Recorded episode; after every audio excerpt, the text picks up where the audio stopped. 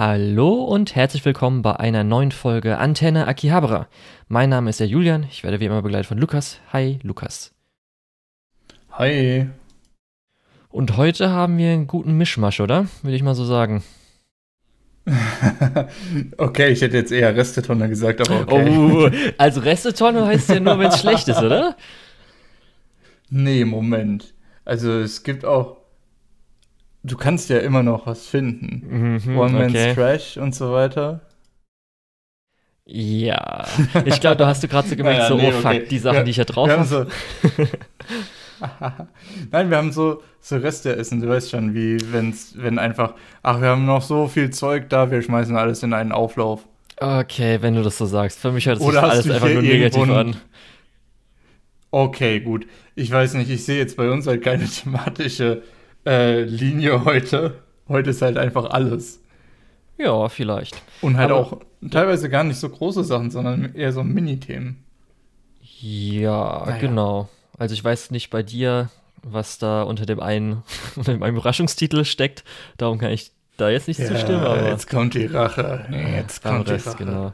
Aber wir haben sogar heute eine News. Und zwar habe ich die reingenommen für dich, Lukas. Auch wenn du das, glaube ich, jetzt nicht mehr brauchst. Ja, aber ich habe es auch schon gesehen. Äh, und zwar, Detektiv Conan ist jetzt zumindest die ersten paar Episoden in HD auf Crunchyroll für den, für den deutschen Dub sogar. Ja, man kann ähm, bloß nicht die Openings dann dazu hören. Also die genau, sind rausgeschnitten. Genau, die Openings äh, gibt es dann. Aber das ist auch gut, was Crunchyroll an der Stelle gemacht hat. Nämlich, du kannst auch die klassischen Openings dir noch anschauen äh, indem du einfach auf eine andere Kategorie beziehungsweise auf die Nicht-HD-Kategorie gehst. Ja. Ähm, was ja durchaus positiv ist. Ja. Sonst muss man halt ich. nebenher irgendwie auf YouTube kurz Opening anmachen und dann auf leise stellen, wenn es richtig, wenn es japanische kommt und dann selbst anmachen. Geht ja auch.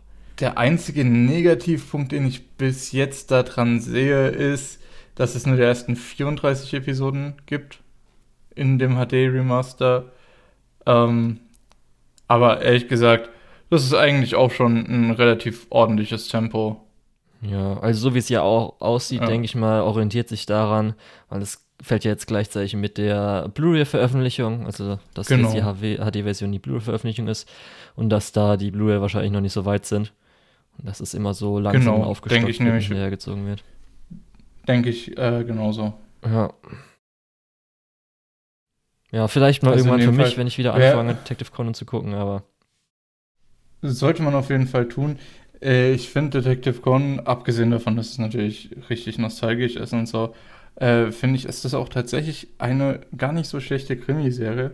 Ich schaue mir das lieber an als irgendwelche amerikanischen Polizeidramen, äh, ja, weil, nee, jetzt mal ganz ehrlich, bevor ich irgendwie CSI oder so schaue, wo du ähm, ja, da wirst du als Zuschauer so ein bisschen für blöd verkauft und die äh, Stories halten in der Regel, äh, beziehungsweise die Fälle halten in der Regel so wenig bei Laune, dass die A- und B-Plot machen. Äh, wobei Detective Conan hast du halt einfach häufig, dass mehrere Folgen äh, zusammen erst einen ganzen Fall ergeben. Aber, aber selbst das ist noch so ein bisschen außen vor. Was mich wirklich daran, was mir wirklich daran gefällt, ist dieses eher britische Krimi-Format, mhm. wo du, ähm, wo es wirklich so ein klassisches Whodunit ist, wo man äh, am Ende alle Figuren in einen Raum zusammentrommelt und dann äh, die Schlussfolgerungen auspackt. Ja. Und das macht mir einfach unendlich viel mehr Spaß als, äh, oh, die Forensik hat ein neues Haar gefunden, wir wissen jetzt, wer der Täter ist. Ich kann es natürlich nicht so ganz einschätzen, wie viel Fatigue der Mann halt bekommt, weil natürlich, er macht halt jedes Mal oder der Autor irgendwie einen neuen Fall gesagt. oder die Anime-Leute. Aber ja. Ehrlich gesagt, durch das, dass das bei mir immer Second Screen-Serie war, okay, seit ich äh, äh, seit ich das aufgeholt habe, äh, ja. beziehungsweise fürs Aufholen, beziehungsweise fürs hauptsächlich nochmal nachschauen, weil ich glaube, es war selten, wo ich gesagt habe, oh, die Folge habe ich noch nie gesehen, sondern im Hinterkopf war immer so, ah, ich glaube, das war dann der und der. Genau, ja, kann ich mich noch dunkel dran erinnern. ich habe das halt als Kind auch super viel geschaut, deswegen, ich sag ja, äh, ist auch viel Nostalgie mit dabei. Ja, also für mich ist es, glaube ich, eher dann das Format, die Filme, wo ich mir da angucken wollen würde und vielleicht noch ein bisschen durchlesen, was jetzt gerade so im Canon äh, los ist, was gerade so passiert muss, ist.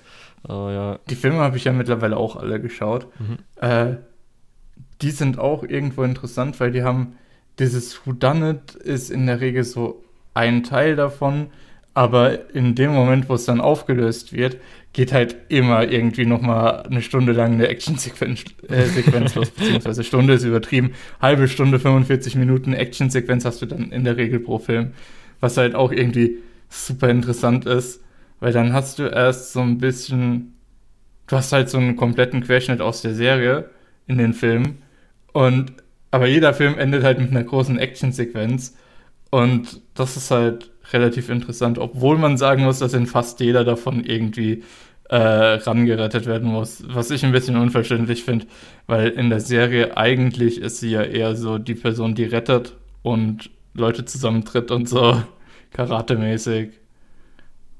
Naja. Oh gut. Ja, das war's aber auch schon an News, die wir wieder reinnehmen.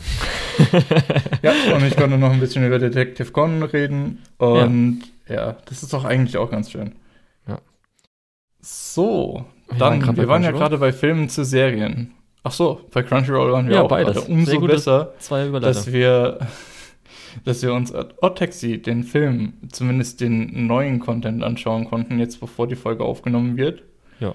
Ähm, ehrlich gesagt, hättest du mir nicht geschrieben, dass du es dir angeschaut hast, hätte ich es mir für heute nicht angeschaut, weil ich hätte dann gerne nochmal den gesamten Film irgendwie mit äh, einer Gruppe an Leuten, die vielleicht Odd Taxi noch nicht gesehen haben, zusammengeschaut. Aber ja, so ist es halt. Okay, aber willst du Also wir haben, du hast ja jetzt auch nur den neuen Content angeschaut, oder? Ja, ja. Also ich habe online halt geguckt, man wusste ja schon vorher, dass hieß Compilation mit vielleicht noch ein bisschen hinten raus was. So mhm. war es ja jetzt auch, auch wenn das hinten raus dann schon nochmal eine Enttäuschung war, obwohl man nicht viel erwartet hatte. Ähm, ja, das war halt eine kurze Sequenz mehr oder weniger. Ja, und dann habe ich halt gesagt, okay, gucke ich mal online, was die Leute jetzt sagen. Die werden wahrscheinlich schon äh, hier ab der Minute ist neuer Content schreiben oder so. War es dann auch. und dann habe ich mich einfach daran orientiert. Und das war jetzt halt mal zehn Minuten, kann man sich ja nochmal schnell gönnen. Ja, das waren nicht mal zehn Minuten, um ehrlich zu sein. Theoretisch schon. Also ich habe dir ja gesagt, da kann man jetzt auch so an die Leute ja, in draußen Credits sagen. war auch noch was, ja. Eine, ab eine Stunde 56 Minuten, genau, also mit 00 kann man einfach nochmal einsteigen. Mhm. Gibt es dann so kurz bei der Polizei, glaube ich, eine neue Szene und dann ja. nochmal was Altes und dann wieder ein bisschen Neues. Und das Aber war halt auch, ich konnte es einfach nicht fassen, das kann ich hier schon mal so sagen, dass sie den Cliffhanger einfach nur verlängert haben und nicht irgendwie einen Ticken aufgelöst haben. Also bis zum Ende halt. Ich habe dir sogar noch extra gesagt, dass du auf Englisch mit englischen Untertiteln schauen sollst. Ach Gott, ey. Das habe ich echt einfach gedacht, so Leute, das ist doch jetzt euer Ernst, gerade weil das auch so eine komische Szene war. Also ich hab's, ich hab's auf Englisch geschaut, aber ich weiß nicht, warum. Ähm, bei den Credits am Schluss, wo man im Fernseher sieht, ja, ist in der deutschen ja. Version sind die, äh, also nicht übersetzt worden. Auch wenn da jetzt nicht viel oh, mehr stand. Ja, das das war, äh, da hat man ein bisschen was übersehen, obwohl man das natürlich auch aus dem Kontext hätte. Ja, und da habe ich gesagt, okay, der Lukas hat es auch nicht gesehen, kann ich ihm noch schnell sagen, dass er auf Englisch das gucken soll, weil da das übersetzt wurde. Ja. Ja, aber im Endeffekt, äh, mir haben die Credits allein schon echt viel Spaß gemacht. Ja, und der Besuch im Zoo, so. Ähm, und ich glaube, der restliche Film, wenn das nur eine Compilation aus der Serie ist, in Anführungszeichen, ist es trotzdem was, was man sich mit Leuten anschauen kann, die Oddtaxi noch nicht gesehen haben. Ja, ich wollte Vielleicht ja gerade eben sagen. so ein bisschen was, wo man dann äh, noch mehr Leute dazuholen kann. Ja, willst du ihnen aber ja. wirklich die ganze Oddtaxi äh, oder das ganze Oddtaxi äh, vorenthalten? Weil das jetzt eigentlich dann nur wieder run runtergekürzt ja, auf die Hälfte. Äh, nee, natürlich nicht. Die Sache ist aber, bevor jemand sagt, oh nee, ey, jetzt eine ganze Serie noch irgendwie, äh, ist es doch ganz gut zu sagen, ey, komm, wir setzen uns zusammen, wir schauen mal den Film. Na, also ich finde es immer deutlich einfacher, den Leuten zu empfehlen, hier schau dir den Film an, als hier schau dir diese komplette Serie an. Ja. Ähm, natürlich, wenn ihr die Zeit habt, solltet ihr auf jeden Fall die Serie schauen. Ähm, weil ich muss halt sagen, die ist schon ja kurz vor perfekt. Ähm, da ist auch nichts, was irgendwie extra erzählt wird, was nicht reinpasst oder so. Oder was, was irgendwie Zeitverschwendung ist. Deswegen, ich stelle es mir auch schwer vor, wie die das runtergekürzt haben. Aber ja. Ja. Also ich kann mir schon vorstellen, was runtergekürzt wurde, aber das hätte ich dann wieder meinst, meinst, du, meinst du, die haben die Gacha-Folge rausgeschnitten? Bestimmt. Auch wenn man oh, den Abschluss nochmal sieht. Äh, ja. Aber gut. Es, also es gab ja verschiedene äh, Stränge, kann man bestimmt eine ein bisschen runterkürzen. Ja, ja. Aber das war jetzt so ähm, kurz reingeschoben, ja. weil ist gerade aktuell gewesen, wurde gerade veröffentlicht. Und dann kann man das ja nochmal kurz angucken und Leute vielleicht warnen, die dann denken, ach, ich gucke mir jetzt einen Film an, das ist ja bestimmt ein Sequel und dann so, hä, irgendwie war doch alles schon mal da. Ja. ja. Gut. Genau. Dann haben wir noch so ein Einzelding. Apropos aktuell. Ähm, nächste Season fängt äh, das an, ne? Mobile Suit Gundam The Witch of Mercury. Korrekt.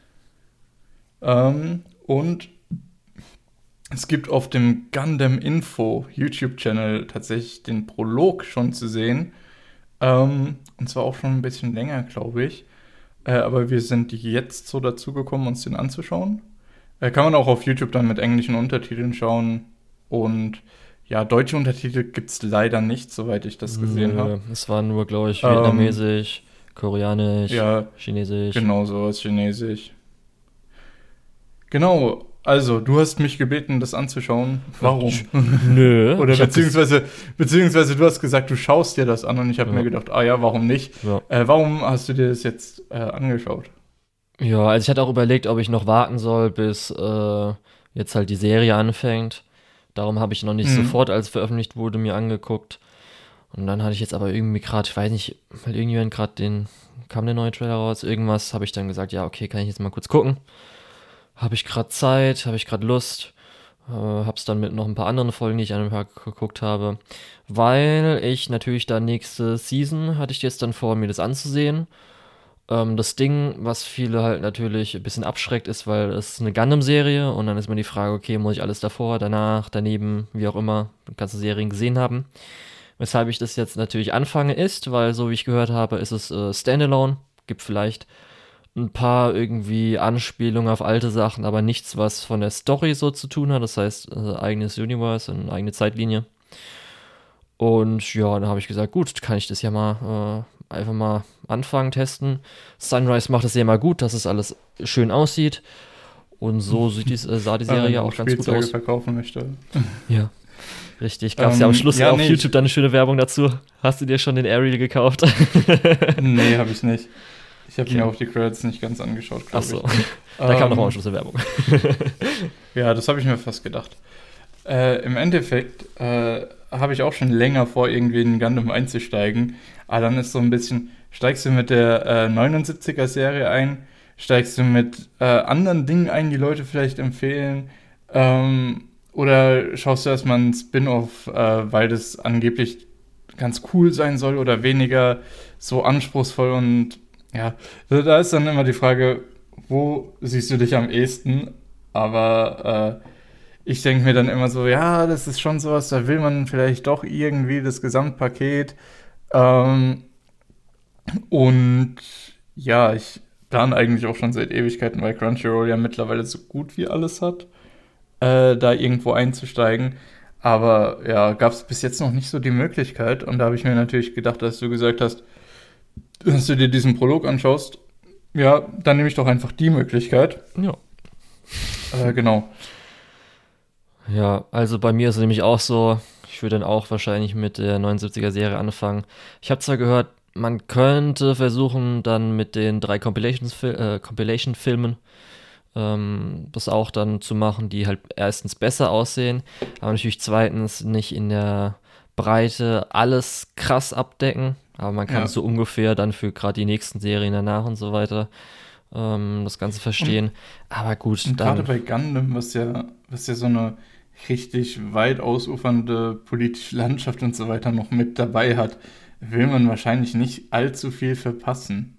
Ja, aber ich kann mir schon vorstellen, wenn man sich überlegt, 79er Serie ist zwar wahrscheinlich auch viel ausgebreitet, aber vielleicht auch noch ein Ticken filleriger, als man sich das vielleicht jetzt noch heutzutage vorstellt mit den mhm. 50 plus Episoden sind es, glaube ich, ne?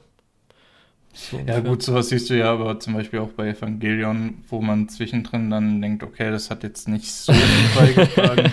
und es sind halt auch die Sachen, wo sich keiner mehr dran erinnert mhm. äh, und die auch in den Rebuild-Filmen nicht mit dabei sind. Und die kommen auch in den Memes nirgends. vor. Ja, ja, äh, gut. äh, das Wichtigste. Nee, aber, aber im Endeffekt, äh, man muss halt auch irgendwo immer schauen, äh, produziert für TV hieß halt, äh, dass man eine gewisse Laufzeit füllen musste, äh, um das an den Sender verkaufen zu können. Ähm, ja. Ja. Ich meine, heutzutage ist ja immer noch so, dass dann selten was ist, wo man sagt, ja gut, nach zehn Folgen reicht uns eigentlich, sondern dann müssen halt noch zwölf Folgen irgendwie draus gemacht werden. Ähm, oder auf der anderen Seite, ja, wir bräuchten eigentlich 15, 16 Folgen. Ja, aber eigentlich, wir können maximal 13 machen oder so. Ja. Ja. Auf jeden Fall ist es wie andere Dinge bei mir, Jojo, ähm, Galactic Heroes, was alles so lang mhm. ist, wo man sich dann irgendwann mal vielleicht mal gönnen kann und dann immer pro Tag mal eine Folge guckt oder.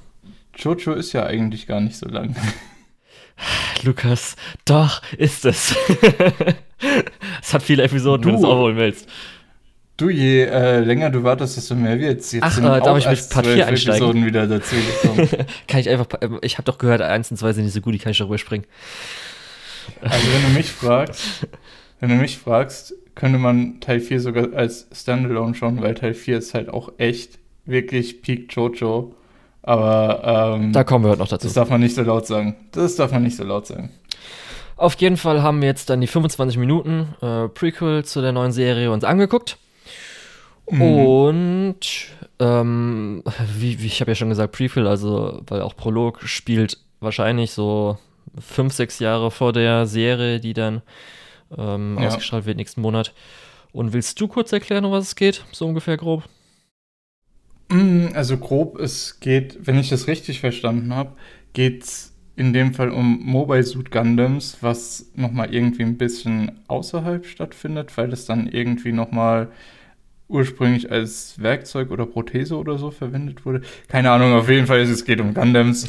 ähm, und äh, im Laufe dieser, dieses Prologs sehen wir eine Familie aus Gundam-Piloten bzw. Gundam-Forschern ähm, auf einer Raumstation und deren Tochter, die hat Geburtstag und ähm, ja, wie es halt immer so ist, äh, kannst du deinen Geburtstag nicht normal feiern, ohne dass irgendwelche äh, Regierungen die Gundams verbietet und äh, deine Stationen angreift.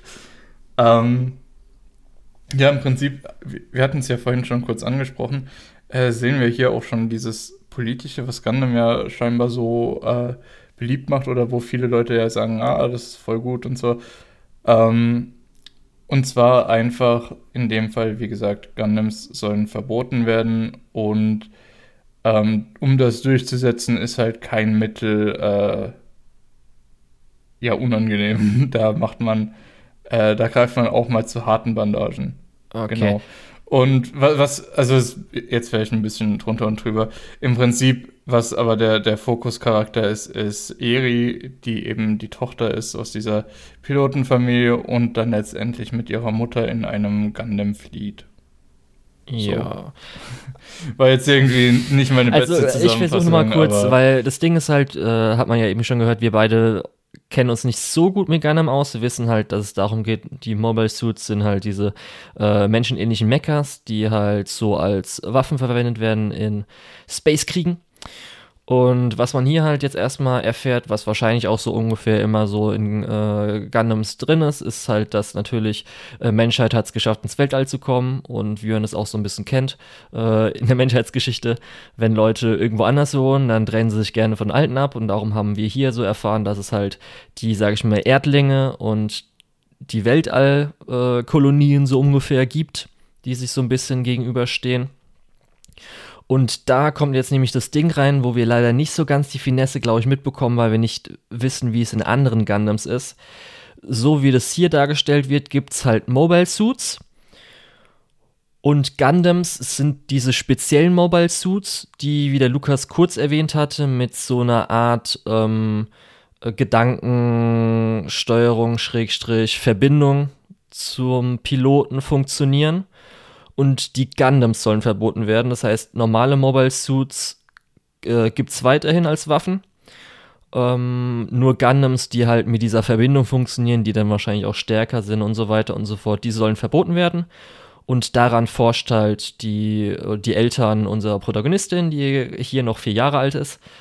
Und ähm, ja, du hast ja eben schon erwähnt, ganz am Anfang wird halt kurz gesagt, das ist das komische, die, die für irgendwie Mobile Suits zuständig sind, die Behörde, der Rat, sagen hier Gundams sind ganz schlimm. Wir müssen die jetzt verbieten und darum töten wir jetzt alle, die mit dem Projekt zu tun hatten. Ja. The Council now decide Richtig. Ja, also im Endeffekt ich glaube, das ist halt wirklich nicht so zielführend, wenn wir bei der Gundam Noobs jetzt irgendwie Gundam besprechen. Ja, also das ist das, was ich zumindest äh, Basierend halt auf so 25 konnte. Minuten. Ähm, Im Endeffekt, ich freue mich halt drauf, jetzt mehr zu sehen. Das hat auf, auf jeden Fall so ein bisschen den, Wund, den Mund wässrig gemacht. Äh, und hat halt so Vorfreude jetzt schon auf die Serie äh, gestreut, was ja du von so einem Prolog wahrscheinlich auch willst. Nur ich will mir jetzt. ich bin noch nicht an dem Punkt, wo ich mir ein Spielzeug deswegen kaufe. Okay. Das einzige Ding, darum war ich nicht, könnte ein Dämpfer für dich sein. Hast du denn schon den Trailer dazu geguckt? Also wie es äh, Nee, noch nicht. Weil das ist nämlich das Ding, das kann ich jetzt schon mal sagen, es ist kein wirklicher Spoiler, weil das ist ja einfach die Trailer, um was es halt geht. Ähm, der Anfang, ich weiß halt nicht, wie lang der Anfang ist und so weiter, weil unsere Protagonistin ist dann halt ein Ticken älter, die ist dann wahrscheinlich so, sag ich mal, um zwölf rum. Und zwar hat es so ein bisschen Akademie-Highschool-Setting so leicht am Anfang. Also wirst, die werden halt ausgebildet, also keine Ahnung, ob das dann eine Militärakademie ist oder so. Und es das heißt, mhm. da am Anfang sind noch ein bisschen Vibes, aber so wie man halt auch gerne kennt und so wie ich jetzt auch die Leute gehört habe, die darüber schreiben, wird es wahrscheinlich jetzt auch so wie hier ähm, die zwei Seiten geben, das heißt, wo man dann wahrscheinlich so leicht reingebracht wird und dann, wenn irgendwie erfahren wird, ach warte, es gibt noch einen Gundam, dann kommen die Militärs und wollen dann alle töten wahrscheinlich oder so. Aber nur, dass du es weißt, wenn du es anguckst, ach nein, wieso ist es jetzt schon wie eine Highschool-Anime? Ich dachte, Gundam ist jetzt so politisch krass irgendwas und wieso ist das jetzt, dass du zumindest da kurz noch nicht auf einmal vor den Kopf gestoßen fühlst? nee, also, also äh, so weit wusste ich auch Bescheid, dass in okay. der Regel bei Gundam nicht äh, dass, dass dort in der Regel Kinder im Vordergrund stehen. Also äh, brauchen wir nicht drüber reden, das wusste ich vorher. Ja, auch das auch nicht unbedingt, aber also ich meine jetzt nur, dass das hier nochmal vielleicht ein bisschen stärker, ja, auch moderner auch entsprechend, in Anführungsstrichen. auch entsprechend Schulsetting ist jetzt auch äh, nichts, wo ich sage, äh, okay, dann lieber nicht.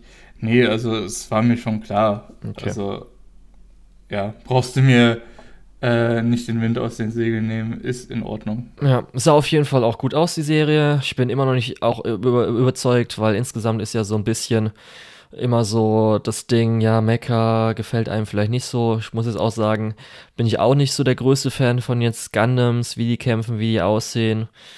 Aber die Serie an sich ist halt cool. Mir gefällt halt eher das hinten dran. Also für mich würde es wirklich einfach besser funktionieren, wenn es einfach Star Wars Flugzeuge wären. Oder Raumschiffe halt. So. Ja. Aber, aber, ja, kann man nichts machen. Ich weiß nicht, ich weiß nicht, wer das gesagt hat. Irgendjemand hat mir jetzt gesagt, ja, Leute, die sagen, ähm, Mecha finde ich nicht so toll, haben noch nie so richtig eine Mecha-Show gesehen. Deswegen, ja, ich lasse es einfach mal auf mich zukommen. Ja. Ich lasse mich mal jetzt, oder ich okay. lasse deinen Titel auf mich zukommen. Meinen Titel. Genau, ich habe geschrieben, äh, mein Ex-on-Hold-Titel. Ich habe aber den Link äh, reingep äh, reingepackt, falls es dich interessiert. Und zwar geht es um äh, Afro-Samurai, was bei mir ewig auf On-Hold stand, weil ich die erste Folge irgendwann mal geschaut habe und dann aus irgendeinem Grund nicht mehr weiterschauen konnte und dann auch einfach keinen Bock mehr hatte. Ähm, und ich habe das jetzt auf Crunchyroll gesehen und habe gedacht, Alter, hopp, äh, unsere Folge wird eh so ein Mixed Bag, schaue ich da mal rein. Und habe mir dann die fünf Folgen, die es da gibt, auch mal angeschaut.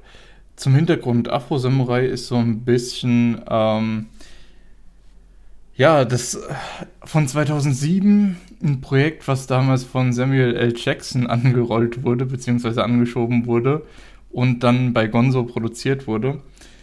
Ähm, und das war so, ja, ein, einer der, der ersten Crossovers von, von Hollywood mit Anime in dem Stil. Ähm, und deswegen hat es meiner Meinung nach auch irgendwo noch so eine gewisse Relevanz.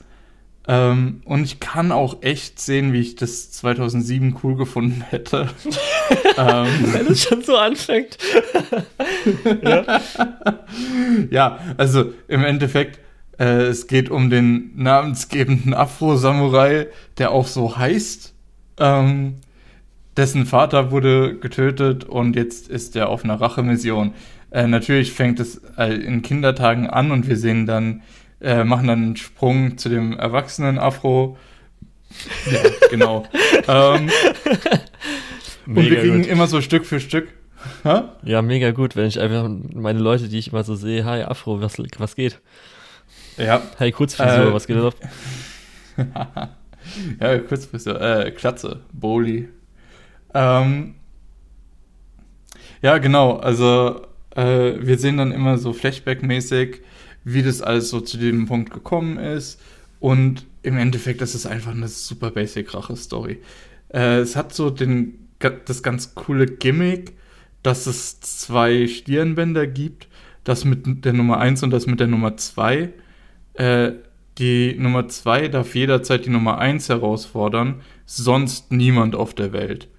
Ähm, und die Nummer 1 hat so ein bisschen Gottstatus und die Nummer 2 wird dann entsprechend von jedem immer zu jeder Zeit rausgefordert und jeder will dieses Stirnband haben. Ähm, eigentlich so grundlegend eine ganz coole Idee. Ähm, Afros Vater war halt äh, zu dem Zeitpunkt der Träger von der Nummer 1 und entsprechend äh, hat sein Mörder dann die Nummer 1 bekommen und äh, Afro muss sich dann halt als Nummer 2 durchschlagen. Ähm, genau das alles ist halt super gory, also es, äh, spritzt super viel Blut, ähm, Arme, Beine, äh, Köpfe werden abgeschlagen. Ja, was auch recht äh, Leute verprügelt und was weiß so ich was. Vom Aussehen, ne? Richtig düster, ja. Ähm, dann kommen noch so ein paar ja, Cyberpunk-Elemente mit rein, mit irgendwelchen äh, robotischen Erweiterungen. Oh. Außerdem gibt's äh, außerdem, ich glaube, nahezu so in den ersten beiden Folgen gibt es sehr viel Nacktheit, danach eher weniger. Ähm, und ja, außerdem einer der, der großen Antagonisten hat so einen Teddybärkopf. Also du, du merkst schon, in welche Richtung das geht. Das ist so ein bisschen, äh, wenn ein edgy Teenager einem Hollywood Scriptwriter erklärt, was so cool an Anime ist ähm, und der dann einfach ein Skript dazu schreibt und sich natürlich denkt, oh ja, mach mal eine Rache-Story, das können wir ja. ähm, also im Endeffekt, wie gesagt, ich glaube, zu der Zeit war das schon was Cooles und ich glaube, äh, wenn du das heute einem edgy Teenager vorsetzt, sagt er auch, ey, voll krass, ey, ähm, aber es hat dann halt doch schon einiges verloren. Was auch noch so ein bisschen dazu kommt, ist, auf Crunchyroll gibt es, glaube ich, nur die englische Synchro. Ich habe nicht genau aufgepasst, ähm, aber ich wollte auch die englische Synchro mir anschauen, weil eben Samuel L. Jackson dort dann die Hauptrolle spricht. Ähm, ja, es war, es war keine so gute Idee. Okay, ist war ähm, nicht so gut. Nee, das Voice Acting war okay. Also die schauspielerische Leistung kannst du nichts sagen. Äh, das Problem ist, dass die Lip Flaps halt null passen. Das ist so ein bisschen. Da merkt man auch, dass 2007 war so Synchronisationstechnisch gerade im Anime-Bereich, gerade in Amerika, äh, so gar nicht gut. Ähm, ja, also aber da kannst du halt auch leider nicht viel mehr dazu sagen. Ähm, halt null Lippensynchron. Ähm, die viele Charaktere äh, warten unheimlich lange, äh, so dass, dass diese Animation fertig ist und bevor dann der nächste Charakter anfängt zu sprechen. Es ist so ein bisschen, äh, wie wenn sie in den Nachrichten irgendwelche Leute übersynchronisieren, nur dass man da halt dann die Tonspur ausgemacht hat von der Originalsprache. Was so ein bisschen, ja. Ja, aber so, so hört man ja eigentlich auch oft genug, dass ja äh, Japan jetzt auch nicht so auf Lip Flaps so arg achtet. Ja. Aber ist es dann okay. schon eher, dass dann wirklich die ganze Zeit nicht genutzt wird, sondern wirklich so zwei ja. Sekunden lang. Ich, ich glaube, das ist auch ein bisschen falsch, falsch rübergekommen, sondern es ist halt nicht, es ist halt, es fühlt sich ein bisschen asynchron an, weil Figuren teilweise noch reden oder schon reden, obwohl der, äh, obwohl die Tonspur noch nicht angefangen hat oder schon aufgehört hat. Okay. Ähm, so in der Richtung. Ähm, das, also wenn du es siehst, das fällt dir schon negativ auf. Mhm. Da musst du gar nicht groß drauf achten. Ähm, okay. Ja, ansonsten, die Kämpfe sind tatsächlich ziemlich gut animiert und äh, ja. Ich weiß nicht, ob du es schon erwähnt hattest, weil das mir jetzt sofort aufgefallen, dass es ja nur fünf Episoden sind. Genau, das hatte ich am Anfang gesagt. Okay. Es sind fünf Episoden. Du bist, glaube ich, in. Die gehen dafür alle fast eine halbe Stunde. Das oh, heißt, okay. du bist mhm. schon irgendwie zweieinhalb Stunden beschäftigt. Ähm, ja, aber viel mehr gibt es halt ehrlich gesagt auch nicht. Ja. ja. Äh, ich hätte lieber, und da kommen wir jetzt zu einem Punkt, äh, ich, als ich mir das so angeschaut habe, habe ich gedacht, okay, wenn man die ganzen langweiligen Teile rausschneidet, ähm, wie zum Beispiel diese eine ja, Gruppe, Familie, Gilde, was auch immer, Clan, die versuchen, Afro zu töten, sondern nur irgendwie die Hauptantagonisten drin lässt, äh, dann und, und seinen imaginären Freund und diese ganze Atmosphäre und so weiter und die Bar-Szene am Anfang, wenn man nur diese Sachen nehmen würde und in dem Animationsstil das jetzt als irgendwie 50-minütige Folge bei äh, Love, Death and Robots äh, mit reinpackt, ähm, das hätte ich auch echt gerne gesehen. Ähm, ja, naja. Aber so in dem Fall ist vielleicht sogar ein Vorreiter für so Sachen dann. Ähm, ja, kann man sich angucken, muss man aber nicht. Ja, für mich, also man hört es halt immer hin und wieder mal oder wird es rausgekramt bei speziell natürlich den Amerikanern, weil das mhm. natürlich so ein bisschen natürlich von ihrer Kultur damit reingemixt wurde. Ja. Äh, jetzt, wenn man sich das halt zuerst so anguckt, Stimmt, kommt einem sofort so in den Kopf, ja, okay, da hat halt jemand äh, Samurai Champloo gesehen und will ja nochmal seine eigene Version so ein bisschen machen, weil es ja jahrmäßig hm. noch ein bisschen näher da dran ist. nämlich gerade auch was Gutes an. Und das ist halt irgendwie da wahrscheinlich auch ein bisschen besser gemacht. Weil äh, Hip-Hop genau, und Samurai also, zusammen ist jetzt halt so, und bei einem Anime, da muss man natürlich sofort dran denken, so wurde ja das, hier das schon mal gemacht. Das ist auch was, was ich auf jeden Fall noch ansprechen wollte, weil äh, Afro Samurai hat halt einen Hip-Hop-Soundtrack aber das fühlt sich eher so an, als hätte es. Also das passt nicht zusammen. Okay. Ähm, das hat zwar Hip-Hop-Soundtrack und so weiter, aber anders wie bei Samurai Champloo ist nicht diese ganze Ästhetik so, sondern einfach nur äh, das, was jetzt normalerweise irgendwie ein atmosphärischer Background-Track gewesen wäre, ist einfach nur ist halt jetzt Hip-Hop. Okay. was auch nicht unbedingt verkehrt sein muss, also mit allem anderen mh, mm, insgesamt hab, bei, bei manchen Serien sagt man ja, ähm, es ist mehr als die Summe seiner Teile. Äh, Afro Samurai ist halt ein bisschen weniger einfach, weil die Teile an sich sind alle irgendwie schon ganz gut, aber es passt halt irgendwo auch nicht zusammen. Es ist halt irgendwie ein bisschen, wir machen halt alles auf einmal. Äh, dann, das beste Beispiel ist eigentlich Afro Samurais imaginärer Freund. Ähm, ja, also das ist so ein bisschen. Die Serie hat schon echt viel going on, also da passiert schon echt viel. Äh, da braucht es nicht auch noch diesen imaginären Freund, der als echte Figur die ganze Zeit mitgeführt wird und dann am Ende, nachdem er sich geopfert hat, so, ah, okay, das war sein imaginärer Freund. Äh, ja. Auch noch von Six Sense geklaut so oder was? ja, nee, du merkst, es fühlt sich, es fühlt sich halt einfach an, als immer wenn jemand gesagt hat, wäre das nicht cool, hat jeder im Autorenraum gesagt, ja, das kriegen wir auch noch irgendwie unter. Oh Mann. Äh, es, ja, es wäre schon cool. Machen wir. Ja. Ähm, so fühlt sich aber diese ganze Serie an. Wie gesagt, es ist auch unterhaltsam, aber es ist nichts, was man jetzt äh, unbedingt nachholen muss. Und auch das, was du gesagt hast, das hört man ja in Amerika oft und so.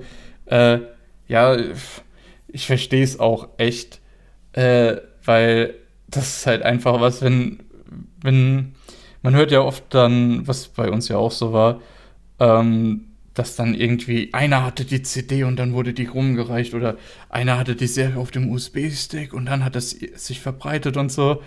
Ähm, so eine Serie ist es halt, halt eben.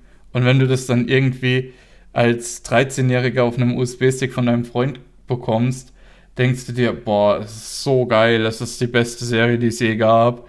Ähm, aber es fehlt halt dann doch einiges. Ähm, ist halt irgendwo, äh, ähnlich wie wir es letztens mit Ruby besprochen haben, ist halt irgendwo ein Produkt seiner Zeit äh, und hat, war halt wahrscheinlich auch für viele Sachen Wegbereiter. Ähm, aber so in, in tatsächlich ist es dann vielleicht doch nicht so gut. Ja. Also ich sage jetzt am Schluss auch noch ein bisschen Rest in Peace Gonzo, auch wenn die jetzt nicht wirklich, wirklich mhm. tot sind, aber sage ich trotzdem mal so. ja.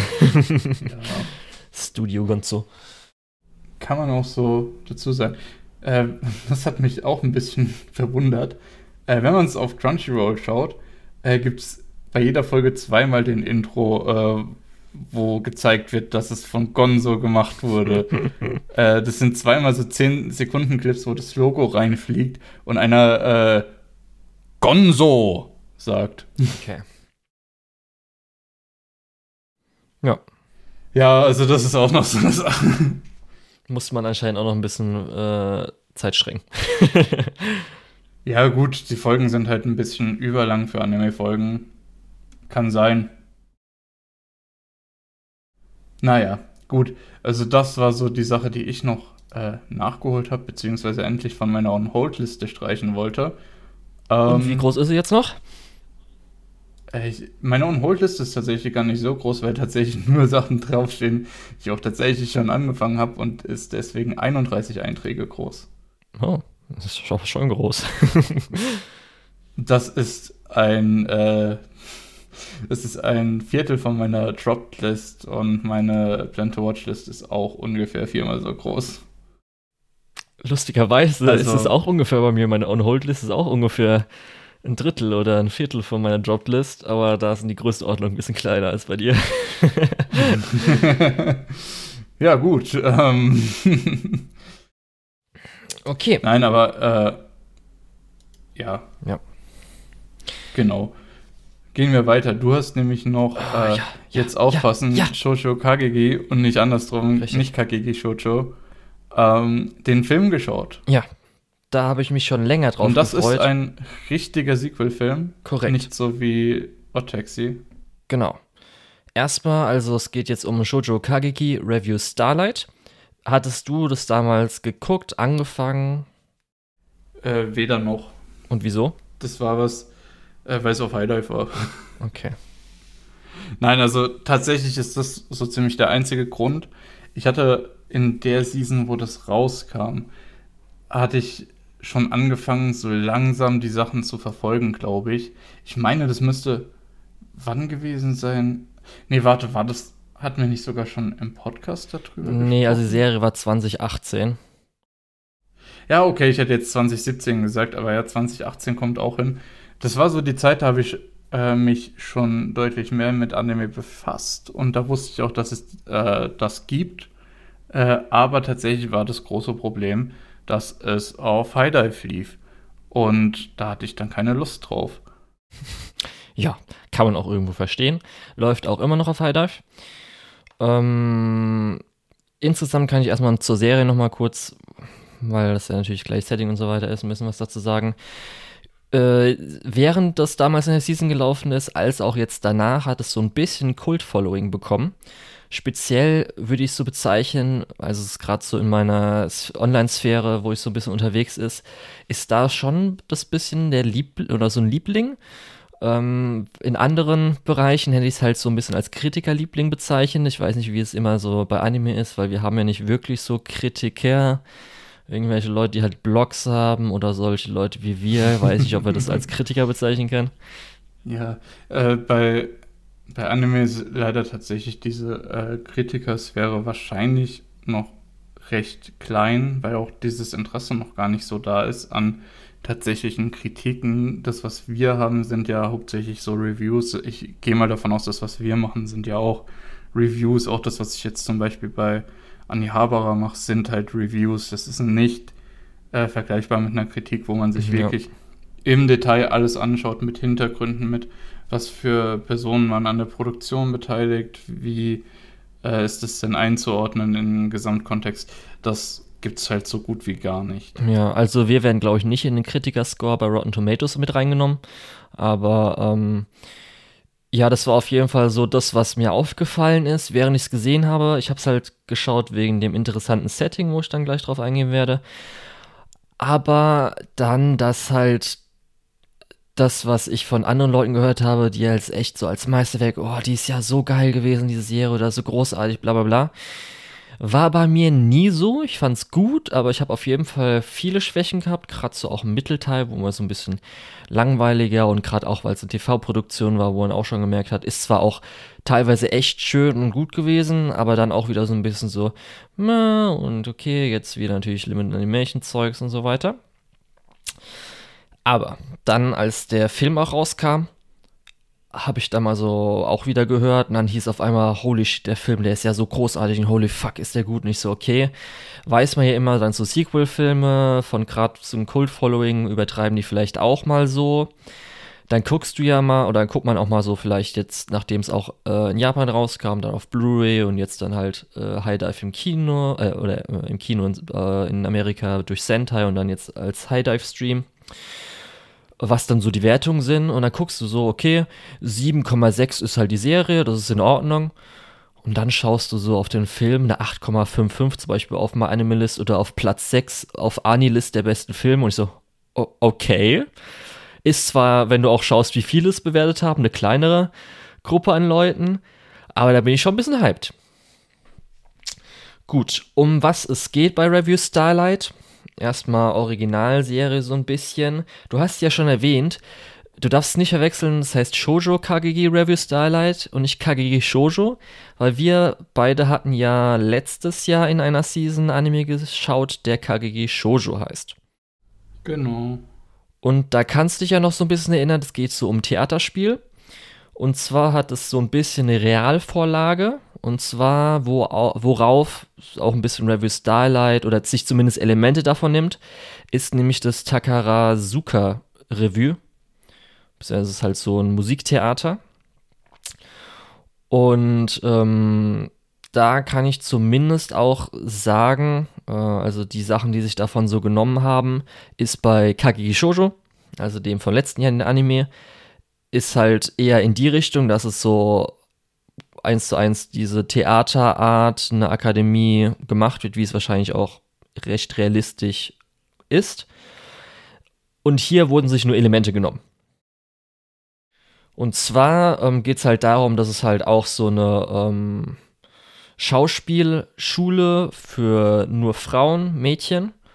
Und es gibt halt Klassen, das ist jetzt die Klasse, die wir verfolgen, A und eine B-Klasse. Die A-Klasse ist halt die Schauspielklasse, die B-Klasse ist für alles drumherum, Scriptwriter, Setbauer und was man halt so an Unterstützungszeug hat. Und wir haben halt dann unsere äh, Hauptmädchen, die wir verfolgen. Das sind theoretisch die Top 8 dieser Schauspiel, äh, dieses Schauspieljahrgangs. Das ist nämlich der 99. Jahrgang. Und äh, unsere Hauptperson, Karen, ist so ein bisschen, die ist auf Platz 8 von diesen 8 Stück, äh, ist so ein bisschen hinten dran.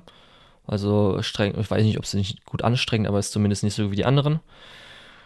Und dann kommt auf einmal ihre Kindheitsfreundin auf die Akademie, mit der sie ganz am Anfang äh, oder als sie sich kennengelernt haben, als sie irgendwie vor sechs, sieben Jahren oder sowas Kindergartenfreunde waren, sich geschworen haben, beide Megastars zu werden oder beziehungsweise gut genug zu werden, um äh, Starlight, das ist ein In-Universe äh, Theaterstück, als die Top 2 zu spielen. Genau. Und dann auf einmal kriegt sie eine komische Nachricht auf ihr Handy, wo es einen der geilsten Klingeltöne aller Zeiten gibt, die ich mir sogar extra runtergeladen habe und für manche Sachen benutze. Und eine sprechende Giraffe sagt auf einmal hier, äh, die zwei Mädels kämpfen gerade gegeneinander, um ihren Schein zu bewahren und Topstar zu werden. Und sie kämpfen halt mit komischen Klamotten und müssen irgendwie das, äh, den Mantel von einem anderen runterreißen und man fragt sich, okay, was ist hier gerade los? was ist das gerade? Genau. Das ging aber auch schon sehr ins Detail. Ja, das, aber das ist schon auch wichtig dafür, weil es geht dann zwischenzeitlich um diese Revues, das sind dann halt Kämpfe, weil das Ganze ist auch so ein bisschen. Erstmal, Lukas, weißt du denn, was eine Revue ist? Ja, ich, ich habe auch, soweit ist mir auch klar, was in der Serie passiert. Ja. Ähm, also ich bin nicht komplett äh, unwissend. Wie gesagt, ich habe mich dafür ja auch schon interessiert ja. gehabt. Ich meinte aber äh, jetzt auch. Nö, es ist halt nicht zu dem Punkt. Ich meine jetzt Revue äh, an sich, das ist ja ein richtiges Wort, das ja, beschreibt das, ja etwas. Ja, das ist der. Äh, das, also es ist eine Art von Auftritt. Ich kann dir jetzt aber nicht genau sagen, äh, was da normalerweise passiert. Okay, dann ein bisschen Bildungsauftrag erfüllen. Und zwar kann man eigentlich ein Revue als Musical bezeichnen, nur dass die Story äh, es keine richtig übergreifende Story gibt, beziehungsweise die eher noch mal bisschen, ähm, ähm, ähm wie nennt man's, äh, weniger, also weniger übergreifend ist. Also zum Beispiel Lion King ist ja einfach die Geschichte von Lion King. Und da ist halt, mhm. dass dann verschiedene Sachen, die vielleicht thematisch zusammengehören, so ein bisschen, aber schon also vielleicht. Mehr, mehr wie ein Medley. genau, richtig. Musical, sowas, ne? ja. Und hier ist dann einfach so, dass in der Serie ähm, gibt es dann halt an den verschiedenen Tagen diese Revue-Kämpfe, wo dann halt zwei der Mädels immer gegeneinander kämpfen. Und da wird dann währenddessen auch gesungen. Also das ist dann, ich habe ja gerade gesagt, Musical, das ist halt so Musiktheater. Und da werden dann halt die Charaktere, deren Ideale oder deren Probleme und so weiter aufgearbeitet und weiterentwickelt und so weiter und so fort. Es geht dann um die ganze Serie. Speziell sind halt die zwei Hauptpersonen natürlich dann Karen, ihre Kindheitsfreundin Hikari, die dann zum Finale das Ganze hingeht. Und das war, fand ich damals halt zumindest cool, auch wie das aussah, weil es so ein bisschen Magical Girl Vibe hatte. Ich hatte, du hast ja wahrscheinlich auch schon mal die Transformationssequenz gesehen, die halt richtig geil mhm. aussieht. Für mich ist zum Beispiel auch in der Serie gleich in der ersten Episode eins meiner liebsten Animationssequenzen, äh, die es so gibt, als Karen Position Zero macht äh, und sich so dreht und ihren Mantel so nach hinten macht, während sie Hände in die, äh, auf die Hüften tut. Das ist halt mega. Aber es gab halt echt so ein paar Sachen, wo ich dachte, okay, gerade so mit den Problemen der Mädels, die sich so ein bisschen hingezogen haben, gerade die Sachen, die nicht in Revue waren, fand ich manchmal hat sich gezogen. Die Revues selbst waren zwar cool und auch die Kämpfe waren meistens gut, nur da, wo es stattgefunden hat, in dieser Arena, sag ich mal, es war halt immer mit Set Pieces, die zwar recht realistisch waren, aber ich sag mal überdimensioniert, dass es halt schon schwierig wäre, diese Sets zu bauen, aber es zumindest realistisch wirkte. Dadurch aber auch meistens recht gleich bis zu den letzten zwei Episoden, wo ein bisschen was Neues reinkam, fand ich ein bisschen schade. Und echt, der Film? Holy shit, Lukas. Holy fuck, ist der Film gut. Wow. Also ist, glaube ich, jetzt, so würde ich sagen, der beste Film, den ich dieses Jahr angesehen habe. Und ich würde dir auf jeden Fall empfehlen, auch die Serie nochmal zu schauen und dann, um den Film zu sehen. Holy shit, ist dieser Film geil. Echt ich bereue es auch ein bisschen, dass ich nicht den im, Fil äh, im Kino sehen kann, weil das ist auch ein Film fürs Kino auf jeden Fall. Da sind so ein paar Szenen und Sachen dabei, wo man auf jeden Fall im Kino sein will. Hm. Aber wahrscheinlich auch, also. ja, bei Sentai natürlich lizenziert ist, kommt es wahrscheinlich nicht mehr bei uns ins, ins Kino, würde ich mal tippen. Ach so, warte, ähm, das heißt, kriegt man dann in Deutschland überhaupt eine Blu-ray davon? Das weiß ich nicht, ob das jemals kommen wird. Das ist halt so das Ding, weil ja die Serie ist bei High Dive und kam nie als Blu-ray und das könnte halt sowas sein, was halt nie lizenziert wird. Mhm. Und. Okay. Weil ich bin, bin nämlich tatsächlich im Moment ein bisschen am Überlegen, du kannst ja Kinos mieten. Ähm, und es gibt so ein paar Filme, die habe ich da, die hätte ich aber gerne im Kino gesehen, aber es hat halt einfach nie funktioniert. Ja. Damit es sich lohnt, könnte man ja gleich irgendwie den ganzen Also, Tag wenn es irgendwie ins Kino kommt oder ähnliches, bin ich auf jeden Fall dabei, den nochmal anzusehen. Weil das ist auch so ein Film, den man sich mehrmals ansehen kann. Kleines Problem mhm. war, die Serie war schon ein bisschen länger zurück, weil natürlich die ganzen Themes, die ganzen Charaktere wurden nochmal aufgegriffen. Ich konnte einigermaßen noch folgen, weil man im Kopf hat man es noch ein bisschen. Aber es ist, glaube ich, schon besser, wenn es vorher nochmal angesehen hat. Aber Lukas, einfach, schon die erste Szene ist einfach eine Tomate, die einfach explodiert von sich aus einfach so. Und du denkst, was ist denn gerade los?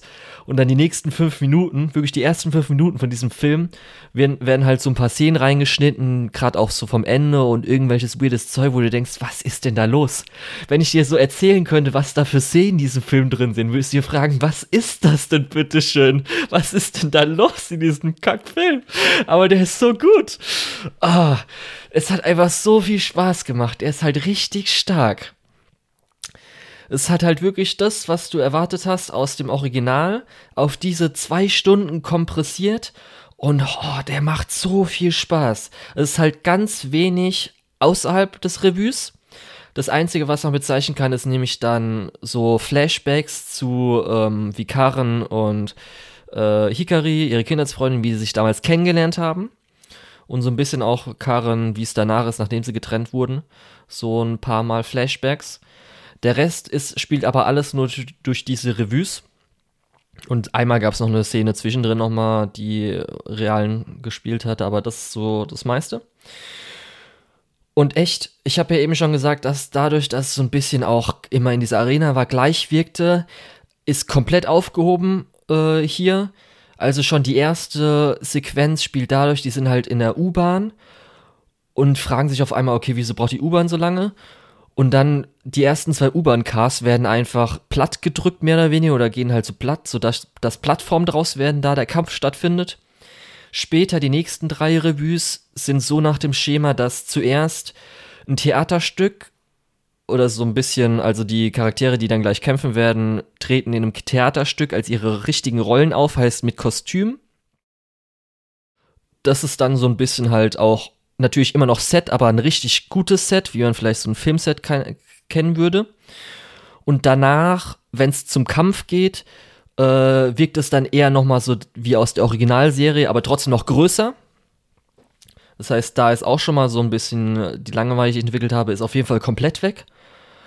Und auch so, wie das Ganze stattfindet, wie jetzt die Charaktere weitergeführt werden, also wie jetzt, weil der Film spielt zwei Jahre nach der Originalserie, das heißt, was da jetzt für neue Probleme auftreten. Und jetzt der Abschluss ist so ein bisschen das große Ding, ähm, was thematisiert wird. Und echt, holy shit, ist dieser Film gut, ey. Und auch das Finale, großartig. Wow. Ich konnte es echt nicht fassen. Es hat von vorne bis hinten Spaß gemacht. Die Flashbacks waren das einzige, wo du so ein bisschen so, okay, ich würde es gerne wieder heute, was gerade abgeht bei den Reviews oder so. Aber auch die Songs sind besser. So wie ich, glaube ich, gehört habe, ist jetzt auch zum Beispiel richtiges Orchester dafür eingesetzt worden. Und die sind halt mega. Natürlich halt das ganze äh, Filmqualität. Die Originalserie wurde ja auch von Kinema Citrus gemacht, aber natürlich, habe ich ja schon gesagt, ist halt eine TV-Serie. Und das ist halt echt für einen Film einfach nur gemacht. Und es gab halt so ein paar Szenen, die auch noch richtig geil Meta wurden und so. Und holy shit, es hat halt richtig viel Spaß gemacht. Du hast eine Mad Max-Referenz, Lukas. Die Fuck, ich verstehe, Giraffe ist einfach mega und wurde so geil weiterentwickelt. Es gibt Horrorszenen. Sabers wie er jetzt wieder als Mutter irgendwo dabei. Ah, das ist halt ja, richtig, also was, was man als Avantgarde oder heutzutage alle Leute immer nur unter allem möglichen schreiben, Kino, das ist richtig Kino. Okay, ah. aber dann wissen wir ja, was wir nächstes Mal machen, wenn wir keine Ahnung haben, was wir in der Folge besprechen sollen, weil ich habe jetzt richtig Bock darauf. Ja, Mann, ey. Oh, und ich hoffe auch ein paar äh, andere Leute, damit, äh, wenn wir wieder drüber sprechen, die Leute wissen, über was wir überhaupt sprechen. Ja. Weil ich, das ist so generell eine Show, wo ich sage, es hat halt wieder das Highlife-Problem. Super interessant, aber nicht so ein äh, Garant dass man sich dafür noch ein Abo ranholt. Ja.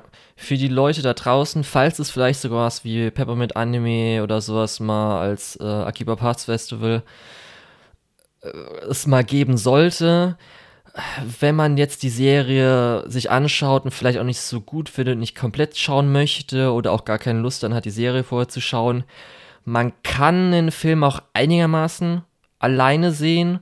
Man kriegt ein bisschen was von Charakteren am Anfang mit, weil die Serie oder die, die äh, wie man in den Film so ein bisschen reinkommt nach den ersten geilen fünf Minuten, ist so ein bisschen das, weil jetzt Abschluss ist und dann äh, gibt es Einzelgespräche mit dem Lehrer und dann heißt es halt, wo man sich hinbewirbt und dann kriegt man so ein bisschen von Charakteren schon mit und so. Das heißt, das funktioniert einigermaßen, aber natürlich ist am besten, wenn man vorher die Serie gesehen hat. Was ich mich jetzt frage, ob es noch Sachen danach geben wird, weil damals war es auch schon klar, dass es ein Mixed Media Project ist. Das heißt, es gibt auch ein Gacha-Game dazu, was damals schon veröffentlicht war. Gibt natürlich auch Manga-Adaptionen oder auch Prequels. Äh, natürlich, weil es um Theater geht, gibt es natürlich auch Theaterstücke dazu.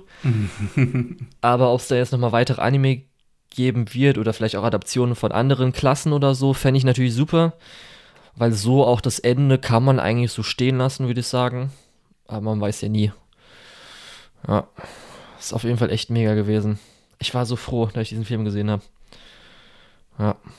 Ja. Hat zumindest die Wertung, würde ich sagen, verdient. So, dann schließe ich jetzt nochmal mit Chocho ab. Äh, verstehst du? Abschließen? Wakarimas. Äh, ja, Wakarimas. Äh, so, und zwar Jojo, äh, beziehungsweise Jojo's Bizarre Adventure, äh, Part 6, Stone Ocean, Part 2. Nice. Oder kurz Final das Season. zweite Drittel von Final Season. Nee, das zweite Drittel von Stone Ocean. Und ich glaube, wer bei mir auf Mal schon mal geschaut hat oder ich glaube, die Folge von vor einem Jahr gehört hat, ist der erste Part von Stone Ocean tatsächlich bei mir gar nicht so gut angekommen, verglichen mit den anderen JoJo-Parts.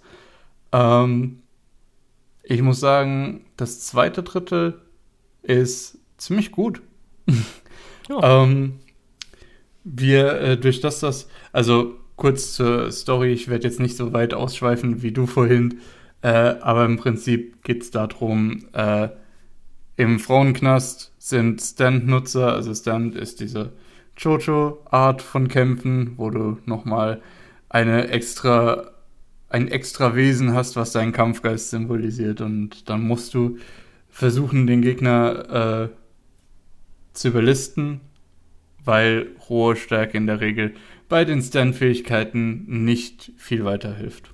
Zumindest gegen Ende der Serien nicht mehr. Am Anfang mag das hin und wieder helfen, aber ja, wir sind ja mit dem zweiten Drittel auch schon recht weit drin. Genau, und wir kommen auch recht schnell in den Hochsicherheitstrakt von diesem Gefängnis, ähm, in dem etwas ist, was unsere Hauptfiguren wollen, beziehungsweise was äh, Jolene, unsere Hauptfigur, äh, will beziehungsweise äh, was sie von äh, dem Antagonisten Pucci eben, äh, was, was sie vor ihm bekommen möchte. Weil wenn der das in die Finger bekommt, ja, wird es wieder ein bisschen kritisch, ne? Mhm. Kennen wir aus so vielen anderen Serien auch. Ähm, mir gefallen die Standfights in diesem äh, Hochsicherheitstrakt so sehr.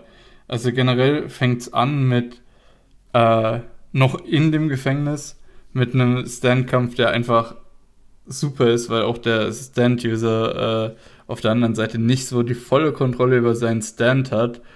Ähm, was auch immer mal ein bisschen interessant ist.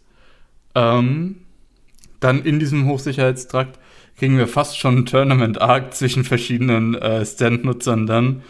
Ähm, und auch da sind die Nutzer eigentlich immer so ein bisschen, ja, so, so das, was man ganz gerne hätte. Nicht so der Standard, äh, ja, lachende Bösewicht, der dann sagt, haha, du bist voll in meine Falle, sondern teilweise halt auch Leute, die nicht so ganz raffen, was gerade abgeht. ähm, was passiert hier? andere Leute, die halt ihren äh, Kampfstil schon seit Jahrzehnten perfektionieren und so weiter. Also wirklich äh, mit, äh, also wirklich interessante Standfights dann. Ähm, gegen Ende flacht es dann ehrlich gesagt ein bisschen ab, wenn die aus diesem Hochsicherheitstrakt raus sind. Nur um dann, ich glaube, in den letzten beiden Folgen nochmal äh, die Art Kampf zu zeigen, wo die größte Hürde eigentlich schon ist, aus der Falle von dem äh, Gegenspieler rauszukommen. Äh, weil der eigentliche Kampf ist dann im Prinzip schnell erledigt, aber überhaupt die Möglichkeit äh, zu bekommen, zu kämpfen, ist dann schwierig. Und das sind unter anderem halt die Sachen, die mir am meisten Spaß machen an Jojo. Einfach diese äh, crazy Konzepte, die du, wo, da, wo du dann Stück für Stück merkst, wie es funktioniert und dir auch denkst, oh, es wird halt echt schwer, da jetzt noch rauszukommen. Äh, und bei Jojo ist dann halt nicht so wie in vielen anderen Situationen, wo dann eine Figur aus dem Hintergrund rausspringt und aha, jetzt habe ich dich gerettet. Äh, sondern nee, da musst du dich halt schon selbst rauskämpfen. Ähm, ja, dazu ist äh, was, was ich richtig, ähm, richtig gut finde, ist die Beziehung von dem Antagonisten zu einem der früheren Antagonisten. Ähm, was einfach so wahnsinnig gut ist, äh, ist schwer zu beschreiben, ohne zu spoilern. Aber gut, wir sind halt jetzt auch hier in Part 6 schon von der Serie und auch davon schon in der zweiten, im zweiten Drittel. Äh, zum Glück ist ab Part 7 Reboot und dann kann man nicht mehr so viel spoilern. Ähm, aber ja, also wer es bis jetzt noch nicht weiß, äh, JoJo's Bizarre Adventure ist ein richtig guter Anime, ähm, der einen in der Regel entweder komplett packt, weil es halt einfach funktioniert, oder komplett stehen lässt, weil ich habe das Gefühl, es gibt viele Leute, die es nicht so ganz wertschätzen können. Beziehungsweise, das ist vielleicht ein bisschen negativ ausgedrückt, es gibt viele Leute, für die ist es halt vielleicht einfach ein bisschen zu extra. Ähm, aber ja, also äh, wir haben vorhin ja schon kurz drüber gesprochen. Äh, du hast ja schon gesagt, Part 1 und Part 2 hört man oft sind langweilig. Ja, auf der anderen Seite sind das halt auch nur, ich glaube, zusammen 24 Episoden. Das kann man mal schnell weggucken. Part 3 halten viele Leute für mit das Beste, wo ich sagen muss, mh, hm, Part 3 hat schon noch so seine Probleme. Ähm, und geht dann halt auch irgendwie 50 Folgen aufgeteilt in zwei Unterteile. Ähm, Part 4 ist meiner Meinung nach, dass das sollte jeder gesehen haben. Ähm, aber auf der anderen Seite ist es halt auch so ein bisschen, ich mag einfach die Vibes von da. Dieses äh, Kleinstadt-Mysterien lösen und dann äh, ja, Mörder suchen, was einfach wie für mich gemacht ist, weil ich liebe diese Storystruktur und dazu dieses, äh, dieses Storytelling von Jojo. Ähm, ja, genau. Part 5 habe hab ich auch schon viele verschiedene Meinungen dazu gehört. Aber mir macht das ehrlich gesagt, mir hat Part 5 ehrlich gesagt auch echt Spaß gemacht. Und jetzt Part 6 haben wir ja schon gerade kurz drüber geredet. Das erste Drittel ist, hat sich etwas gezogen, stellenweise, ist aber immer noch gut. Und das zweite Drittel ist jetzt einfach wieder Topform gefühlt, ja. Okay. Ähm, so von der Produktion her, weil jetzt hört man natürlich das, was viele schlimm finden, ist jetzt einmal, dass Netflix im Dezember raushaut, 13 Episoden, mhm. jetzt erst die nächsten 13 Episoden, ja. aber liegt ja natürlich nicht nur an Netflix, sondern wahrscheinlich auch, weil äh, David Production auch ein bisschen mehr Zeit braucht als sonst. Oder produktionmäßig, da ja. ist da irgendwas aufgefallen, wo du sagst, also, ja, ist Also ich kann auf jeden Fall sagen, es ist furchtbar, dass sie kein neues Intro gemacht haben. Wie können die nur? äh, ja, Jojo hat halt eigentlich auch immer relativ regelmäßig neue Intros. Und hier war halt im Prinzip das erste Intro, ähm, führt, wenn du es dir anschaust, so ein bisschen an allen Charakteren chronologisch vorbei, die man in der Serie gesehen hat zu dem Zeitpunkt. Und Part, äh, der, das zweite Drittel ähm, ist da halt noch nicht mit drin. Es schließt ziemlich genau mit dem ersten Drittel ab. Also da ist dann schon ziemlich klar, es war wohl mal geplant, dass da ein neues Intro kommt. Gab es dann aber nicht. Also das ist auf jeden Fall was, was direkt ins Auge sticht. Ansonsten produktionsqualitätsmäßig ist das alles soweit okay. Ich glaube, an einer Stelle ist mir ein bisschen 3D negativ aufgefallen, beziehungsweise CGI negativ aufgefallen. Ähm, aber das war so eine kleine Stelle, dass ich mich schon gar nicht mehr dran erinnere. Also produktionstechnisch ist das okay, also kann man sich nicht beschweren. Ähm, und so richtig die super krass animierten Hype-Szenen äh, gab es halt einfach nicht. Das ist eher sowas, ähm, äh, der, der Teil einfach durch den äh, festen Standort mit nicht unbedingt super viel Platz ähm, hast du gar nicht so die Möglichkeit, so ausschweifend zu werden. Aber gegen Ende gab es dann doch so ein bisschen ein Highlight, wo es dann noch mal ein bisschen äh, krasser wurde. Okay. Ja.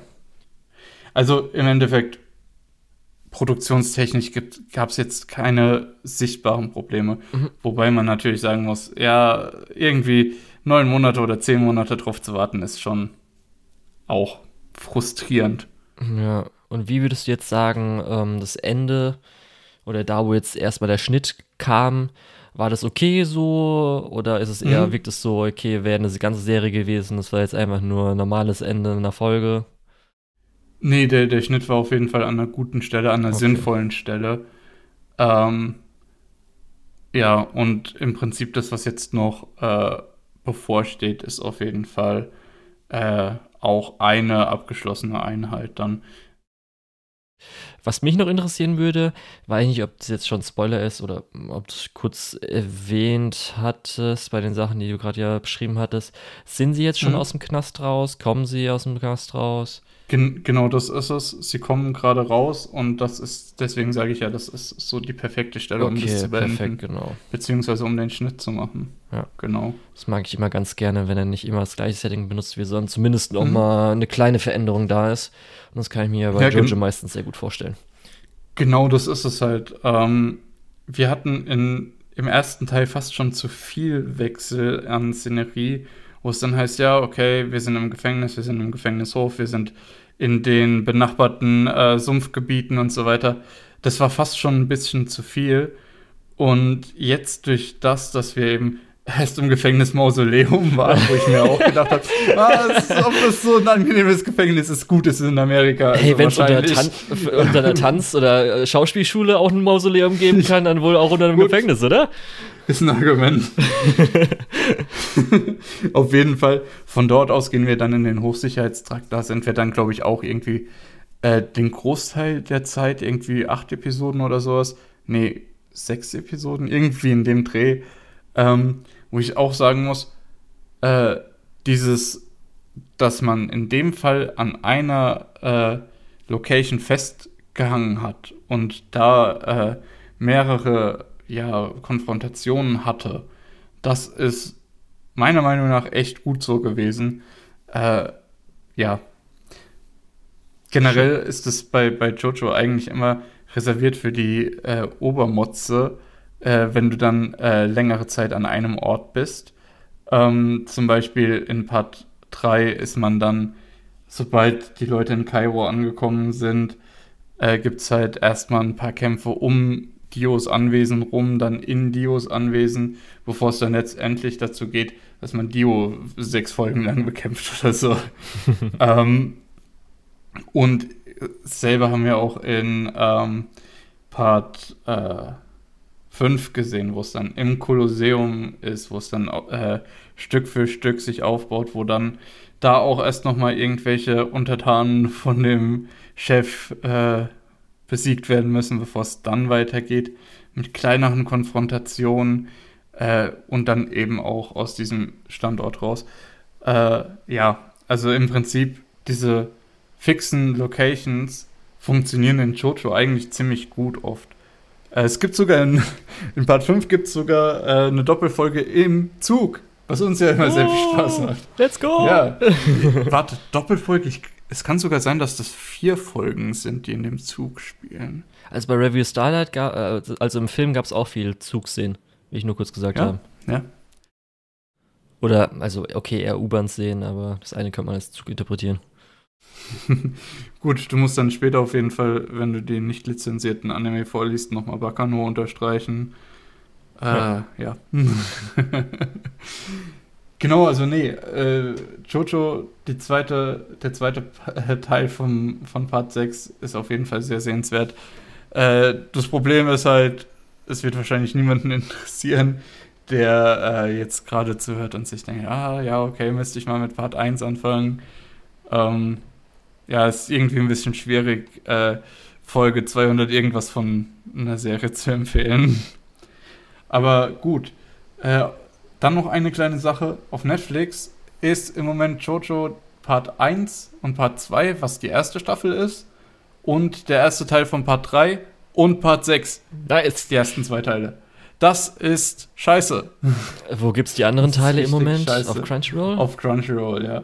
Auf Crunchyroll gibt es Part 1 bis äh, 5 einschließlich. Okay. Ähm, und ich weiß nicht, ich glaube, die deutsche Synchro ist bei Crunchyroll noch nicht so weit. Ja, also Auf Netflix gibt es dann halt eben deutsche. den deutschen Dub, während auf Crunchyroll äh, nur O-Ton ist. Okay. Genau. Ja, aber auch beides natürlich die wahrscheinlich zensierten Versionen, ne? Was meinst du mit zensiert? Ich glaube, bei manchen Sachen gab es so kleine Zensuren und so Zeugs. Das kann durchaus sein. Ähm, aber ich sehe gerade auch, äh, auch Crunchyroll hat tatsächlich die deutschen Versionen, die synchronisierten Versionen. Wenn man nicht äh, Konodio da oder wie auch immer der Spruch nochmal heißt, ich weiß leider nicht mehr, mhm. auf äh, Deutsch hören möchte. Ich bin's Dio oder keine Ahnung, wie das dann heißt. ich war's, Dio. Ja. Ach Gott. Aber freut mich auf jeden Fall. Es wurde noch nicht angekündigt, wann der dritte Part kommt, oder? Äh, nee, noch nicht, aber es hieß, es wird wohl nicht so lange dauern wie bis zum zweiten. Ja. Äh, ich habe auch schon Gerüchte gehört, da muss man immer ein bisschen, äh, darf man immer nicht so genau nehmen, dass äh, der dritte Teil tatsächlich schon fertig ist und diese lange Verzögerung bis zu Teil 2 nur deswegen war, damit Netflix das, den anderen Teil schneller bringen kann, wo ich mir dann natürlich denke, ob das jetzt so sinnvoll ist, aber auf der anderen Seite, das denke ich mir bei Netflix auch öfter. Also ja, das wäre nämlich meine äh, letzte, müssen wir schauen. Meine müssen letzte Frage gewesen, ob jetzt der, also jetzt im Oktober theoretisch der japanische DV-Release dazu startet, weil das war ja das Ding, dass wir hatten ja dann im Dezember Jojo und im Januar hat ja dem japanischen TV Part 6 angefangen. Mhm. Also wir hatten zuerst Netflix und dann einen Monat später japanisches Fernsehen Jojo, ob das jetzt genauso ist dieses Mal. Das kann natürlich sein. Und dass dann die Season darauf vielleicht dann sofort Part, mhm. also jetzt dann wieder Dezember der, oder der letzte Januar. Teil kommt, ja. Part 3 kommt. Part 6, Part 3. Ja. Eine Season. ja, Ach, genau. Äh, also im Endeffekt, ähm, nach Part 6 kommt ja dann auch der äh, ja, ich weiß nicht, Soft Reboot oder so. Ich weiß nicht, wie man es nennen möchte. Äh, Part 7 ist ja dann nochmal, äh, ja, nicht mehr in derselben Timeline. So. Ja. Ja, hast du schon weit genug gelesen, Lukas? Äh, nee, aber es ist schwierig, äh, diesen einen Fakt zu verpassen. Sagen wir es mal so. Dann kein Kommentar. Gut, ja, hm, haben wir ein bisschen was auf jeden Fall äh, uns angeschaut. Natürlich, während wir die ganzen Seasonals gesehen haben, wo jetzt oh, ja auch man schon erfahren auch hat. so gut gerade. Mhm. Ja, hier Isekai Oji-san wird jetzt erstmal wieder ja. nächsten Se äh, irgendwann im November. Genau, wird in die nächste Season geschoben, wird neu gestartet. Ja, und dann im November kriegen wir neue Folgen. Ja. Super. Ist jetzt auch, ehrlich gesagt, wir haben es ja mitbekommen, da gab es im Hintergrund wohl richtig große Probleme. Finde ich auch ehrlich gesagt besser dann zu sagen, gut, dann schieben wir es weiter nach hinten, als nee, wir machen das. Ja, auf jeden Fall nächstes, äh, nächste Folge wird noch nicht die Seasonal-Folge sein, weil wir da auch bei vielen größeren Titeln, selbst sowas wie bei hier, ähm, jetzt wollte ich gerade auch wieder Kageki Shoto sagen, äh, Licorice Recall, da ist nämlich auch noch nicht die letzte Folge gelaufen, ja. wenn wir nächstes Mal aufnehmen. Darum haben wir gesagt, machen wir das äh, übernächste Folge natürlich. Ja, Licorice Recall hat 13 Episoden und ist ja immer samstags. Ah, okay, ja, ich sehe es gerade. Ich bin von 12 ausgegangen. Aha. Ja, so Sachen wie Shadows House und Summertime Render werden auch noch nicht fertig sein, genauso wie Call of the Night. Also man merkt, da sind so die ganzen Sachen, die eigentlich richtig interessant sind, sind bis dahin noch nicht fertig. Ja. Aber wir haben zum Glück auf jeden Fall, wir haben ja schon gesagt, was nächstes Mal kommt, weil das mhm. passt eigentlich perfekt dazu. Und dann haben wir auf jeden Fall schon was nächstes Mal. Freue ich mal drauf. Gut. Genau, und ich glaube, damit sind wir auch fertig für heute. Ja. Es war heute ein bisschen eine gemischte Folge. Wir haben angefangen mit äh, einem, ja, mit einem Zusammenfassungsmovie von einer Drama-Crime-Show, sind über Mechas und Samurais, Afro-Samurais sogar, äh, ins Theater gegangen und dann sogar noch mal ins Gefängnis. Also wirklich eine bunte Mischung. Ja, aber nicht ähm. übers, äh, übers Los. Egal. Ja, ja. Nicht über was? nicht über losgegangen, ja. genau. 2000 Euro haben wir auch nicht bekommen, verdammt. Okay. genau wegen Gefängnis. Wie dumm. äh, okay, ich verabschiede mich mal, bevor wir uns hier auf dem Spielbrett verlieren. Äh, ich bin der Lukas oder der Tetz und unter der Tetz findet ihr mich auch auf MyAnimeList und Twitter. Genau. Bis zum nächsten Mal. Ich war der Julian. Mich findet man unter MyAnimeList äh, oder auf einem MyAnimeList unter Lukul, L-U-K-E-U-H-L und so auch auf Twitter. Und jetzt kommen wir zur Schein der deutschen Lizenzierungslandschaft. Davor möchte ich aber noch kurz vorschlagen, hat man ja schon in der Folge ein bisschen vielleicht rausgehört. Ich würde gerne Shoujo Kageki Review Starlight Movie darin aufnehmen. Bist du damit zufrieden, Lukas? Ist es okay? Äh, ja, klar. Okay. Dann gehört jetzt auch Shoujo Kageki Review Starlight Movie zur Schande der deutschen Lizenzierungslandschaft. Weitere sind Nonon Biori Nonstop, Bakano, Aria the Animation, Monogatari außer Bake und Kizumonogatari, Natsumu Book of Friends, Kaichi Ultimate Survivor, One Outs, Karano Kyokai Mirai Fukuin, Initial D, Shiki, Mononoke, Shinsekai Yori, Today's Manifold der Emir Family und der dritte hippige Phono Movie.